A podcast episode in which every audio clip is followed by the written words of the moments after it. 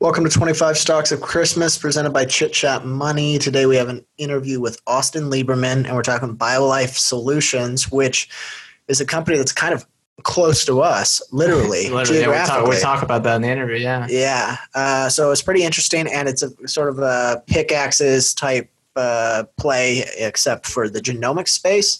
So it's pretty interesting. But then we uh, we have our sales pitch, which we're going to keep short because Austin gives his sales pitch. Yeah, so he's a, he's a lead advisor at Seven Investing, our partners. Um, he goes through the whole spiel of why someone would want to subscribe to them, but I'll just keep it short here. You can use code CCM to get $10 off your first month.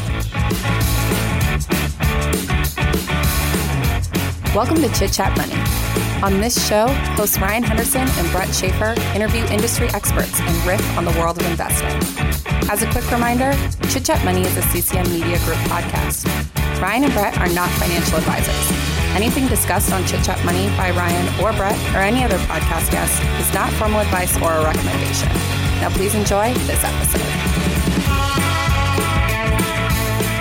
Today, we are welcomed by Austin Lieberman, a uh, lead advisor for our friends, Seven Investing. Uh, Austin, you've been on the show before a few times, but how are you doing?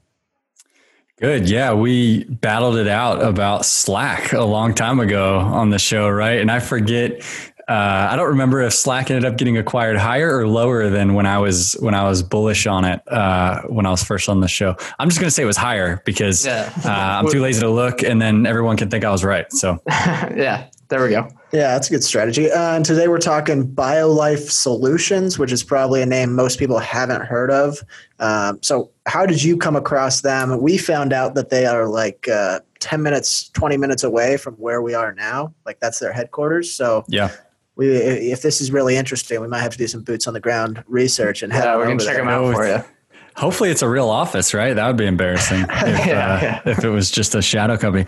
Yeah. Hey, before we get started, what um this the twenty five stocks of Christmas thing you guys are doing uh, without you know insulting any of your guests what uh, what's been your favorite and least favorite stock uh, not guest no hurt feelings here just yeah, yeah. stock that you've heard about so far okay uh, probably the unique like there's some that the, the most uh, the ones i like the most are the ones that like i'd never looked at so jim yeah. gillies brought on nelnet uh, and so just because i'd never looked at it it was really interesting mm-hmm. um, and then i guess you know Dhaval Kotecha, he I guess the day we're recording this, he came out with uh, Trade Desk, and he's an expert on that company. He's known them for a long time, and that's just not something I'm comfortable investing in. But either way, like it was a fantastic episode, and yeah. that's just not a stock for me. But it's yeah. uh, it's on our end, like nothing's been. Uh, everything's been entertaining and super interesting. It's just like if I lack conviction, then it's hard yeah, yeah. to you know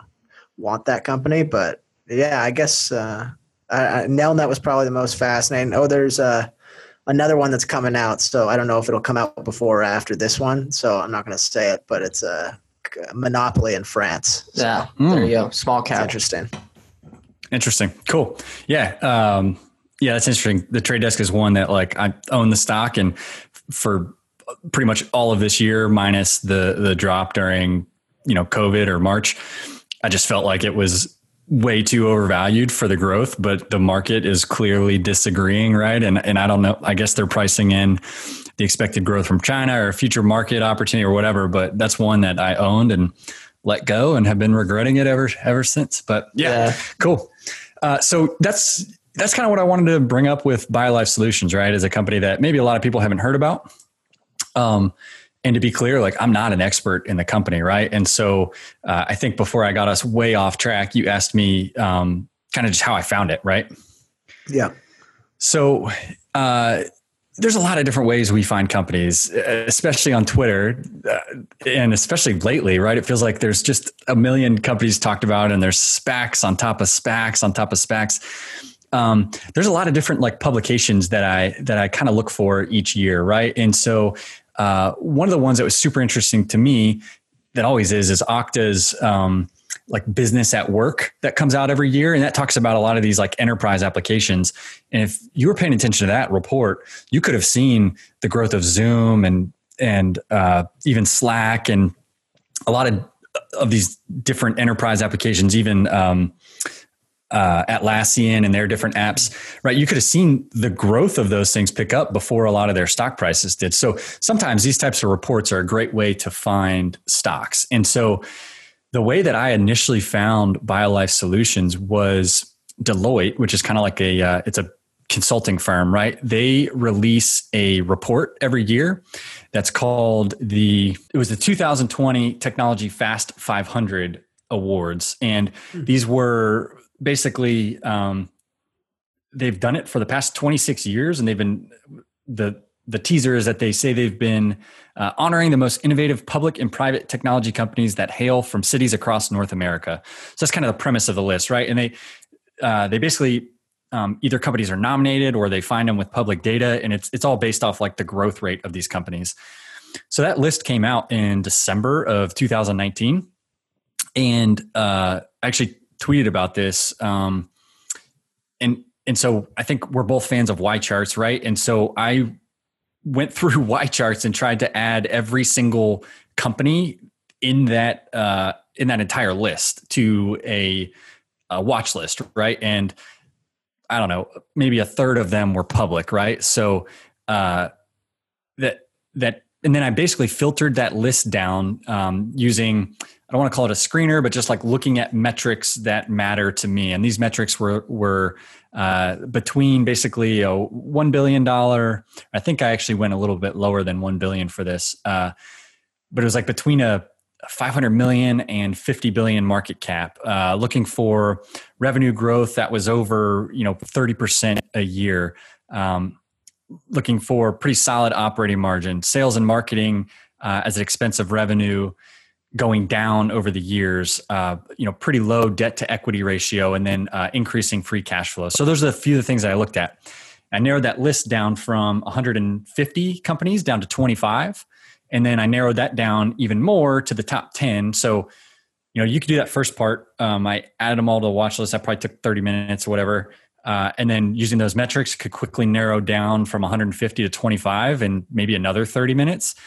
And then with those 25 companies, that's where I would spend maybe five minutes looking at each company, uh, and then got it down into a top 10, and then spent uh, you know maybe 30 minutes or so looking at those top 10 companies. So just want to provide that overview. Um, lots of different ways we can get information, and then whatever your process is, there are ways to filter out uh, to look at a lot of companies, filter a lot of them out very quickly, and then and then prioritize your time and spend it on just the 10 or so that that you want to study. And so that's that's how I found BioLife Solutions. It was one of the ones on that list. Um, it met all the metrics, and then uh, in December of 2019, or it was, it was January, early January 2020, I actually bought uh, BioLife Solutions um, Digital Turbine, which is like crushing it this year. Ticker apps, uh, Telaria, which is now Magnite, and then um, uh, Luckin Coffee, which obviously became a huge fraud. Uh, but my approach with those, right, was they were very low confidence positions. Um, didn't know much about them, and I just opened up like one percent positions in all of them, and and knowing that I was going to be wrong on maybe two or three, but if if I could get one massive winner, and and these were my shot at like fifty to one hundred baggers, um, because they were all, you know, pretty much. Uh, sub two billion dollar market caps. So a hundred right. bagger from there is still um, less than a hundred billion dollar company. Uh, and BioLife Solutions at the time was like a five hundred million dollar company. So Hundred bagger, I think, is bad at math, but I think that's like a fifty billion dollar company. Um, so when you've got one point five trillion dollar companies, it, it, it's not out of it's not crazy to think that a company like BioLife Solutions could be fifty billion someday. Um, so that was my approach: just small one percent position, and and then my strategy with it is is really uh, just to hold it. And it's going to be volatile. And if the position, you know, becomes a 5% position in my portfolio growing on its own, I might really start to pay attention to it and say like, all right, uh, is it, is it still, is it way overpriced? Does everything still make sense? Do I still want to hold it? But until then, honestly, like I don't even pay clo- super close attention to it um, outside of the work I've already done. I think I just talked way too much and covered probably like 10 of the questions that, that, you want to ask me, um, but happy to also go into what the company does and all that stuff. Yeah, I was, I was going to say the most important part there is probably the way you're trying to turn over as many rocks as possible in companies that fit your style. Would that be the Yeah. way that you're trying to explain that there? Yep, exactly. And and and so there were a ton of uh, like pharma companies and biotech companies and people that are creating drugs and stuff like that on that Fast 500 list. And you know that's just not an area that I'm an expert in. We have at Seven Invested, we have people on our team that are experts in that, Manisha Sammy and Max Chatsko, but that's definitely not me, right? And and and so a way that I filtered some of those questions. So I just cut out all the the companies that I like. I knew way out of my league and had no idea. And what I liked about BioLife Solutions is is they're they're in the uh, like biopreservation and and gene therapy industry, but they're not a drug producer. So uh, I, I view it more as like a pick and shovel approach to having a stake in an industry that you know a lot of the smartest people and investors in the world, um, like the folks over at ARK, like they think that industry is going to be massive, right? Uh, I know my limitations, and I knew that I wasn't likely to find the drug producer that was going to be the winner.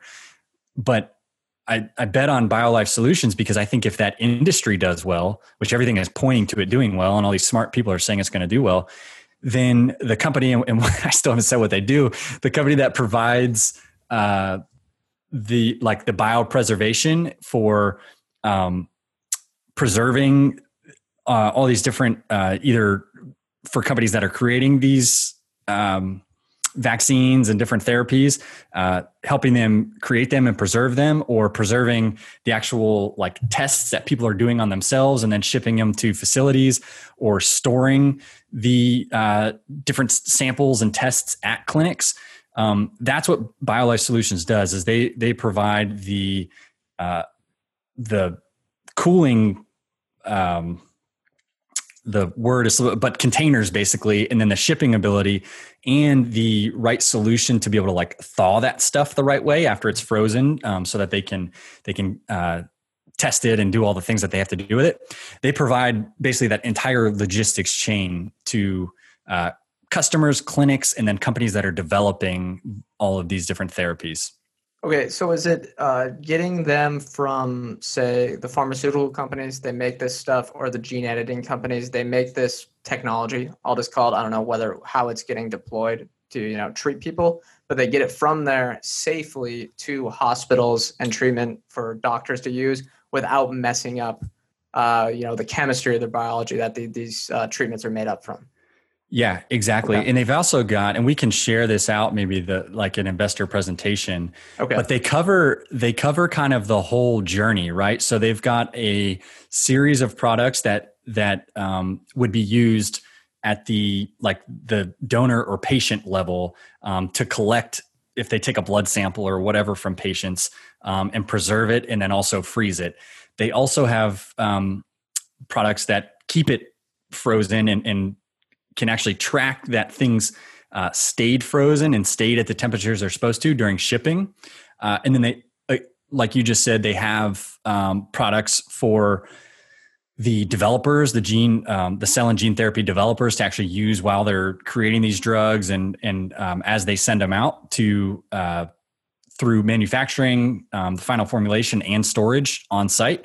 Uh, and then again for shipping for them. And then they also have uh, a set of products for dose preparation for hospitals and different clinics and stuff. So they cover kind of each phase of of really everything for for cell and gene therapy, from patients to developers to clinics and hospitals. They've and they've they've done that through their own products, but also through some acquisitions that they've made over time. Interesting. And to piggyback off what you said earlier, um, this isn't necessarily like we've had Max on now, uh, and he dug into Fate Therapeutics, um, and it'd be really hard for the average investor to get any sort of edge there. This is more of a bet on the industry, and you know we recognize there's going to be winners and losers that come out of the gene uh, therapy and this whole industry, uh, but BioLife is just they are winning as long as capital's flowing into the industry, right?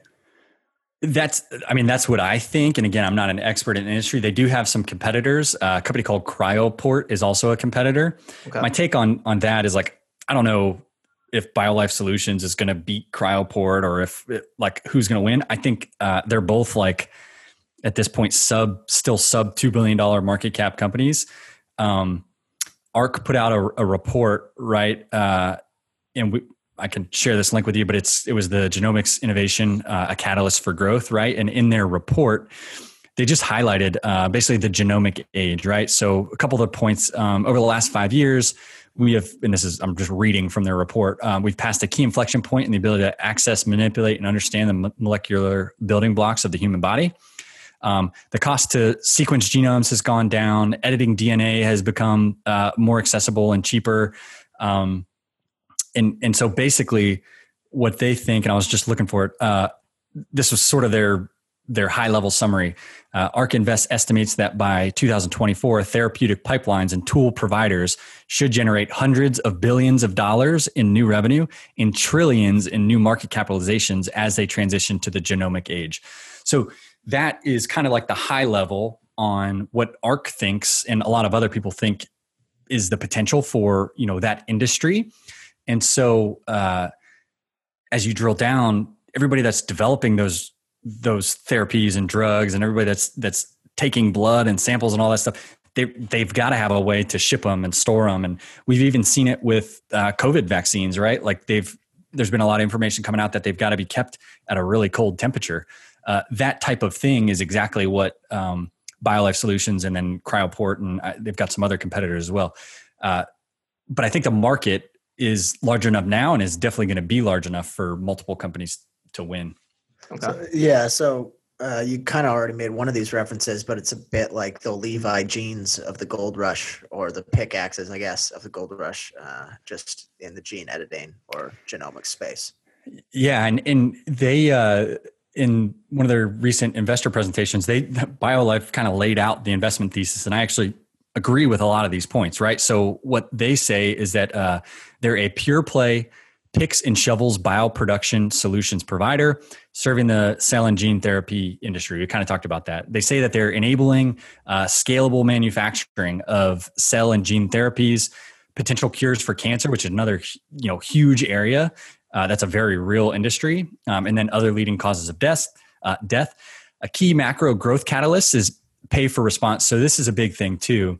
Um, what that means is that's the reimbursement paradigm driving the use of optimized tools. So what they mean by that is, um, say a, a, company or a, a customer uh, takes a sample or a test or uh, orders a drug or something like that. If if either they don't get uh, a good outcome, whether the drug doesn't work or there's adverse reactions or uh, they don't get good data on the sample that they send in or just whatever it is. And again, I'm not an expert in this industry, so I might be using all the wrong terms. Um, you can you can yell at uh, Ryan and Brett on Twitter if, if I'm wrong about this stuff. All right, don't yell yeah, at me. Make sure to do uh, that. But anyways, if so, if that stuff doesn't work, basically, if the customer isn't getting what they paid for because of uh, an issue with how it was maintained while it was shipping, or if it wasn't stored, or it wasn't kept cold enough, then uh, those companies or even those uh, the hospitals might not get reimbursed by insurance companies. And so that drives them to use optimized tools like what Bio, uh, BioLife Solutions does to make sure that they're not liable for, uh, or help make sure that they're not liable um, for for some of those issues if they happen, or so that those issues don't happen, so that they actually get paid for the therapies that they're doing. So uh, it costs money for for companies to buy these storage containers or, or have the uh, the optimized shipping that BioLife Solutions does, but it can save them a lot of money if they're not uh, losing profits from you know these different claims and stuff like that. Have you looked into management at all? Um, sort of who's running the company, any of that stuff? Yeah, um, they've got a pretty experienced. I mean, I just updated this. Um, here we go. Uh, they've got a um, an experienced man- management team. Their CEO Mike Rice has uh, been the CEO for 14 years, um, so he's got a lot of experience with the company. He was he was at the company even before it was public. Um, and then they've got uh, Karen Foster is the chief quality officer. Um, she's been in the quality and manufacturing operations industry for 25 years. Uh, and then she spent 13 years as a VP of manufacturing um, at, at, at like another bio company. And they've got other executives that also have years of experience, but the biggest one is, is the CEO really. Um, I like that Mike Rice has been there for 14 years. They've, they've really evolved um, and and sort of grown their capabilities through acquisitions and that's a kind of a pro and a con to the company i think like uh, if you read the book um uh the is it the outsiders or uh yeah the outsiders about about the like the best capital allocators right um yeah. i'm of the opinion like people that are companies that acquire other companies that could be kind of a risky thing because it's hard to do a good acquisition but there's been a few companies throughout history that have been really good at it, right? And so the ones that have have have rewarded shareholders uh, really well. And so far, the acquisitions that BioLife has done have been successful. Um, the company is, let's see, over the last, uh, basically since 2017, I think the stock's up like 1500% or something like that.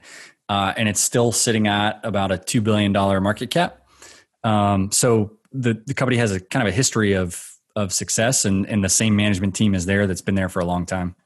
And have they made any indications? I know sometimes companies won't say this, but have they made any indications that they want to use their stock price to kind of go after um, competitors, maybe, or adjacent companies to try to use that as a currency?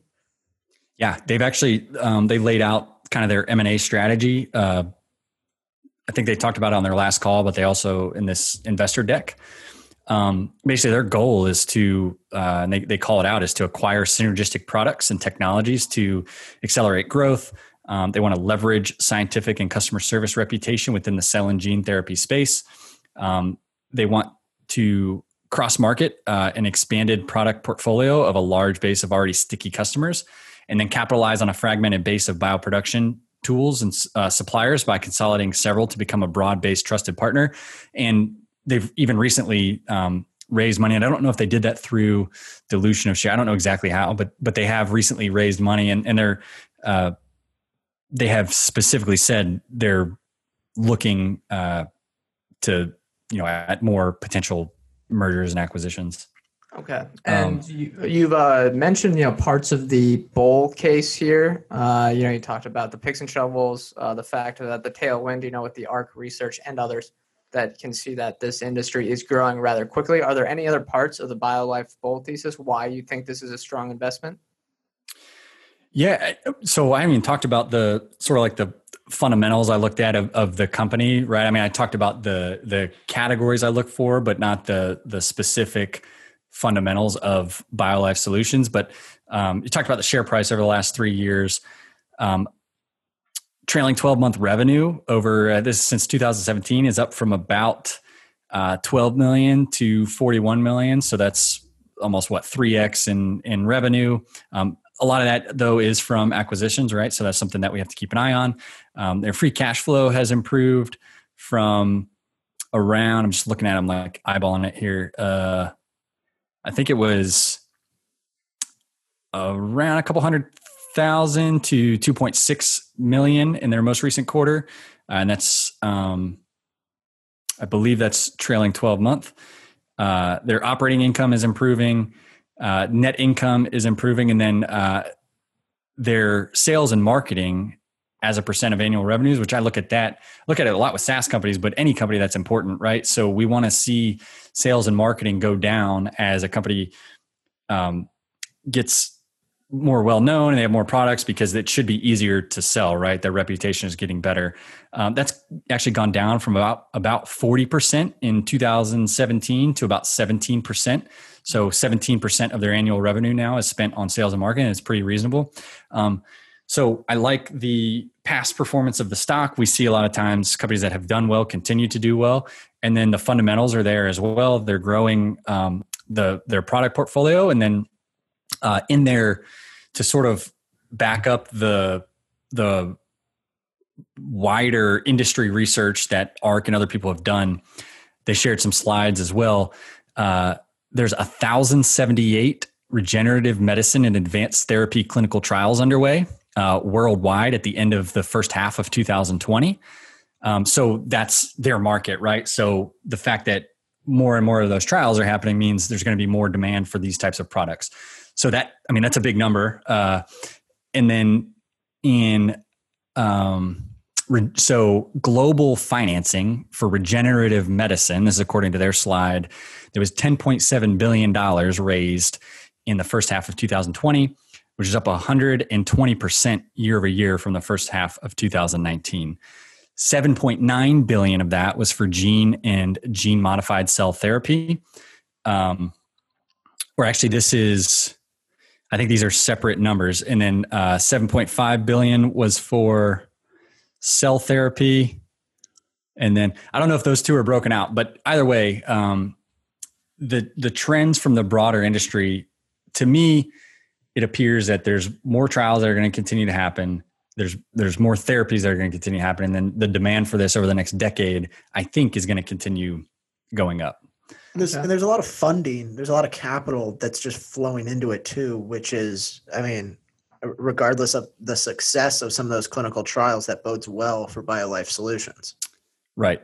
Yep. And then uh, another another thing. So I looked at their customers too, right? Like I'm by no means an expert in the industry, but I've heard of a few of these customers and it's it's good to see that they're customers of BioLife Solutions. So um, just a few of the bigger ones, Celgene, uh, CRISPR, Editas, um, Intellia Therapeutics, um, Iovance, Kite Pharma, Novartis, um, and then uh, a couple of their their larger clinical uh, clinical centers the Mayo Clinic, um, the uh, Stanford. So again, by, by no means am I a, an expert. I don't know um, every every customer or every producer in this industry, but uh, those are those are companies that we see in the news all the time that are doing you know a lot of different stuff across across a lot of different categories, um, and it's good to see that their their customer count is growing. Yeah. Do you know if they have any patents? I imagine they do. Are, are their products patented? Because I'm just picturing like it sounds like a bit of a hidden gem here. Um, but if like a competitor could come along and do the exact same thing, then maybe it isn't. Yeah. So they have they have uh, what's called biopreservation media, which is the solution that you you mix stuff with to preserve it. Um, that is developed with um, in-house IP. Um, they've acquired uh, a company that does automated thawing. They've acquired a company that does cloud connected shipping containers. Uh, they've acquired a company that creates uh, or manufactures high capacity storage freezers. So um, that's the ability to where a customer would buy uh, a storage freezer to store, you know, a however many hundreds of thousands or millions of doses or whatever. Um, and then they just recently acquired SciSafe, which does bio storage. So uh, I don't know that you know I don't know all of the intellectual property um, or patents that you know all of those acquisitions have. Uh, I'm sure a lot of it is patented, and then there's some of it that probably isn't. Right? Like there, it is possible that other people create the same things that that BioLife Solution has, and uh, could potentially steal customers or take market share or whatever. I think some of these purchases are big purchases, right? And it's like important material. So if they are a customer and they're using, you know, multiple products from BioLife Solutions, then uh, it, it's likely a pretty sticky relationship because it'd be a big overhaul and a lot of risk to switch all that out. Okay. I think that's all the questions we have for the first half, right? Yep.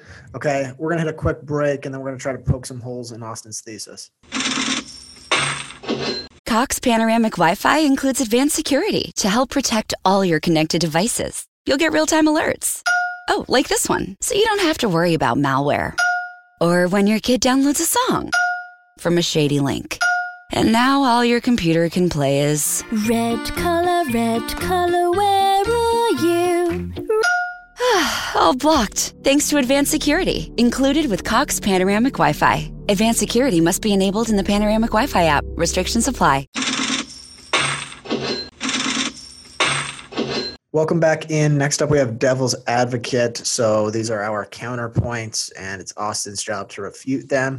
Uh, now, I am going to say I'm going to mention the valuation, which should be a good sign for listeners. If I can't find anything wrong with the business, I typically resort to valuation. So I'm using that. Uh, it trades at 29 times trailing 12 month sales, it has 18% net margins. Which are that's solid, but you know it's not 40 like someone like uh, Zoom or something. Right. And uh, I guess the worry here is that there's not enough margin of safety.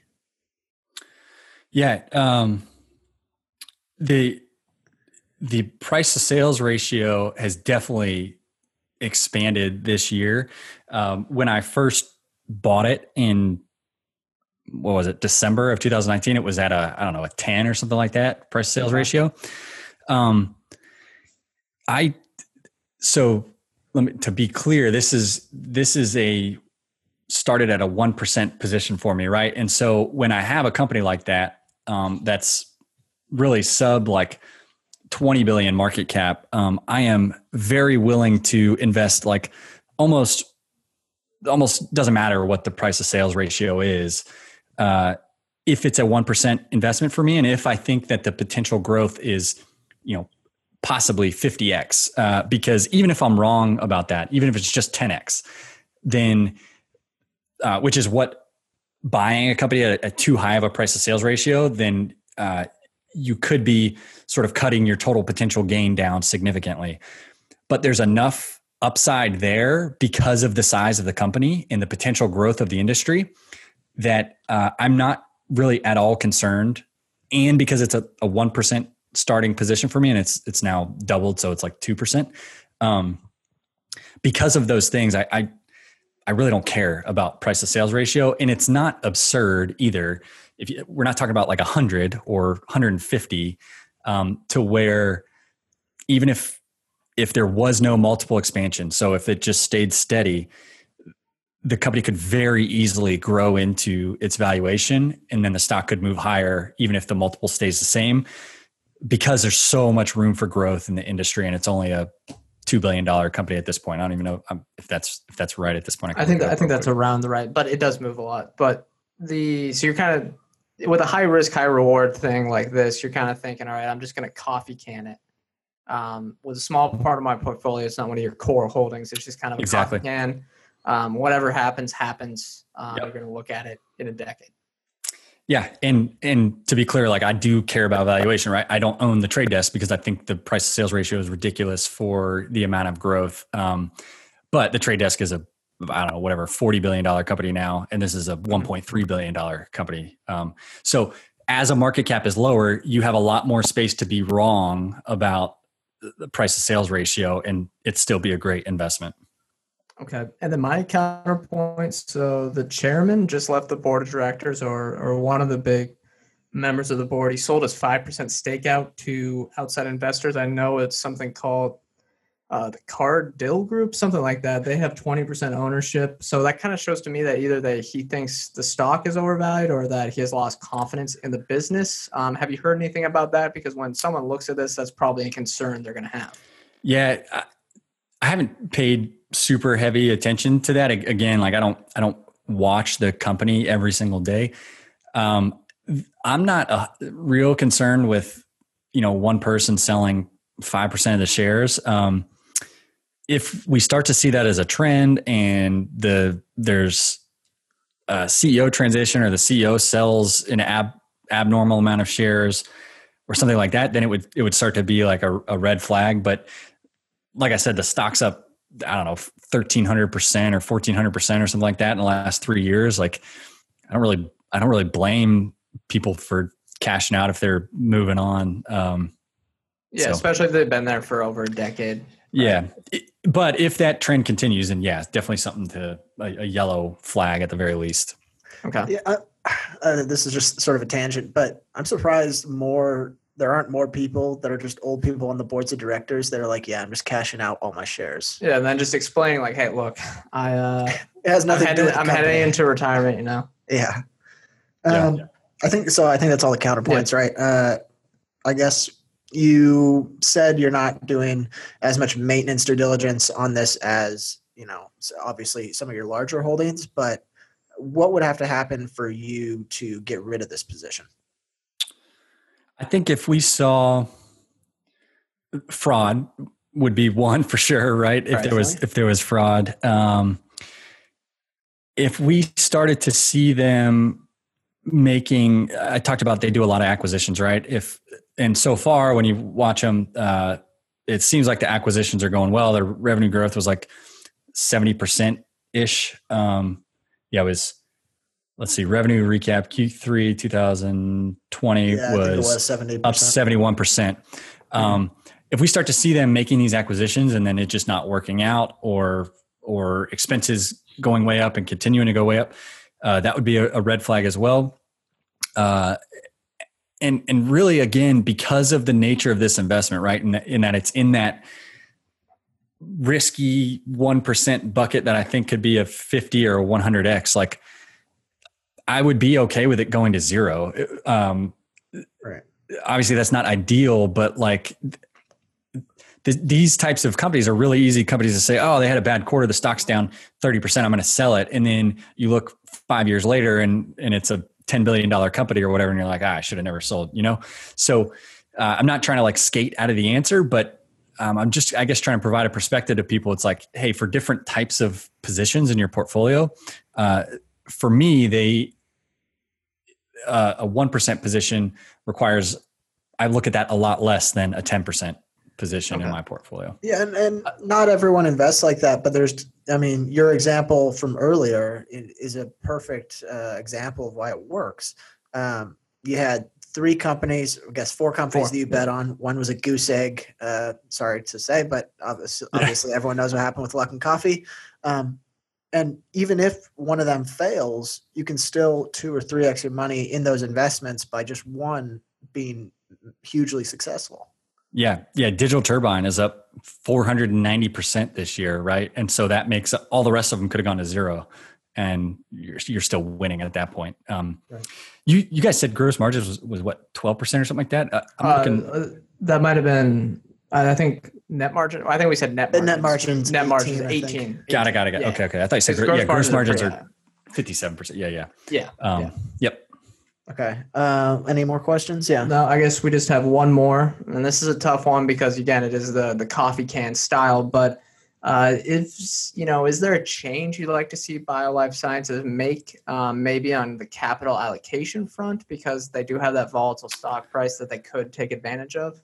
Yeah, really, I think it's it's. I want to see them slow down on acquisitions for a little while. They uh, they've they've made four acquisitions in the last eighteen months, um, and so that's a lot, right? Like it's hard for any company to to make that much change. Um, I want to.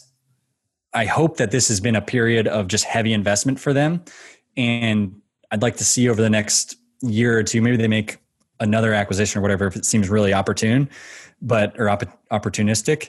Um, but I'd like to just watch them uh, get to work and and sort of like work all the the sales processes out and get everybody incorporated into the business.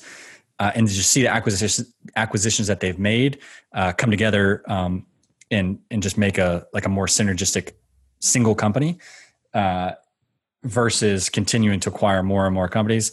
Again, I'm they're much better at that stuff than me, but um, just as an investor, I, I know how how complicated acquisitions and mergers can Yeah. be. Um, So I'd like to They see slow down. They usually don't turn out as uh, like the Yeah. things they talk about. Typically, doesn't turn out like people say because you're merging two giant businesses. Right. Yeah, Yep. And it's uh, also that would give you a chance as an investor to see what organ- organic or normalized growth looks like. Uh, because I guess if you're an investor now, you probably want to be focusing not only on revenue growth, but revenue growth per share because a lot of it might be diluted if they're making these acquisitions with uh, the stock. Yeah, yeah. And so, real quick, I didn't I didn't hit on the Q1 to Q3 2020 highlights. Seventy five percent revenue year over year revenue growth, over 450 customer applications. So um, we want to see that number stay up because as their customers have new applications for um, new uh, treatments and vaccines or whatever type of customer they are, that drives more demand for their products and storage and stuff like that. You, you asked about patents. Um, they've got 50 total patents and they have three new patents uh, this year, and then uh, 144 new direct customers year to date so far. So through the third quarter of 2020. Um, so that's sort of an update on like how the business is performing right now, even during COVID. And management has also talked about uh, for a lot of their like the the big storage that requires sales teams to be able to go and meet and, and go on site a lot of that stuff has been turned off and not allowed during during covid. So um, i think that part of the business is still growing at i don't know around 20% uh, there's a chance that that's actually going to pick up going into next year as restrictions ease and and more people um, are allowed to go on site and they can do these sales calls. Uh, so we could see part of their business um, strengthen going into 2020 which is or 2021, which is what I like about the the company, and then obviously the big opportunity for the next decade or two decades, just in the entire industry. Okay. okay. I think that sums it up. Yeah, it's BioLife Solutions. We'll uh, try to drive by headquarters and give you the yeah, update we'll in case it doesn't exist. yeah, I think it will, but hopefully, uh, yeah, we'll, we'll, maybe stop by and see what see what's going on there. Uh, oh, before we leave, we want to give you a chance to do our sales pitch for us. So, right, the old seven investing, right? Yeah, if I'm a seven investing subscriber, what am I getting? Yeah, uh, so a lot more thorough research than I've done on BioLife Solutions. Right, I wanted to bring BioLife Solutions to to this uh, discussion just to hopefully present an idea that maybe not a lot of people have heard about, and also a a way to potentially manage your portfolio and and take a shot on a couple like risky positions with a small part. Um, not right. um, that's advice, but it's just something that I've done. Uh, at Seven Investing, what we do, in case it's the first time you've ever heard of Chit Chat Money, you've never listened to to Ryan and Brett before. Uh, we just we have a team of seven um, advisors that do sort of deep research into our own areas of interest and expertise. And then each month we provide a uh, each of us provides our best idea our best long-term idea in the stock market. Uh, and it's $17 a month. You get a full report. You get to see all of our previous picks all of our future picks. We've got or recommendations not picks. Um, we've got uh, subscriber only calls. We have s- some subscriber only information we, we share the um, presentations that we give internally to the team when I come up when I came up with my December recommendation, I presented it to the team first, and then we sort of get feedback on it and then roll it out to subscribers. Um, all of that stuff is open to subscribers, and it's normally 17 a month. But I think you two have a code CCM that people can put in, uh, and they get exactly. ten dollars off their first month, so it's seven bucks. And we appreciate um, working with with you, Ryan and Brett. And uh, it's, I mean, I was I liked you guys long before you were partners with us. Uh, and I've, I've just been a huge fan of your podcast and, and what you two are doing. It, um, uh, it just excites me, your, your passion and, and watching you two um, learn and learning with you, right? Like I'm, we're all learning. It's fun to learn yeah. with you. Yeah. And where can uh, any, any listeners find you? What's your Twitter handle? I am at the number seven Austin L. Um, yeah. And just, if just search cash sign FSLY on Twitter, and you'll probably see tweets probably, yeah, from yeah. me talking about Fastly. Okay. All right. We want to remind our listeners that we are not financial advisors. Anything we say or discuss here on Chit Chat Money is not formal advice or recommendation. Thank you guys for listening. We'll see you next time.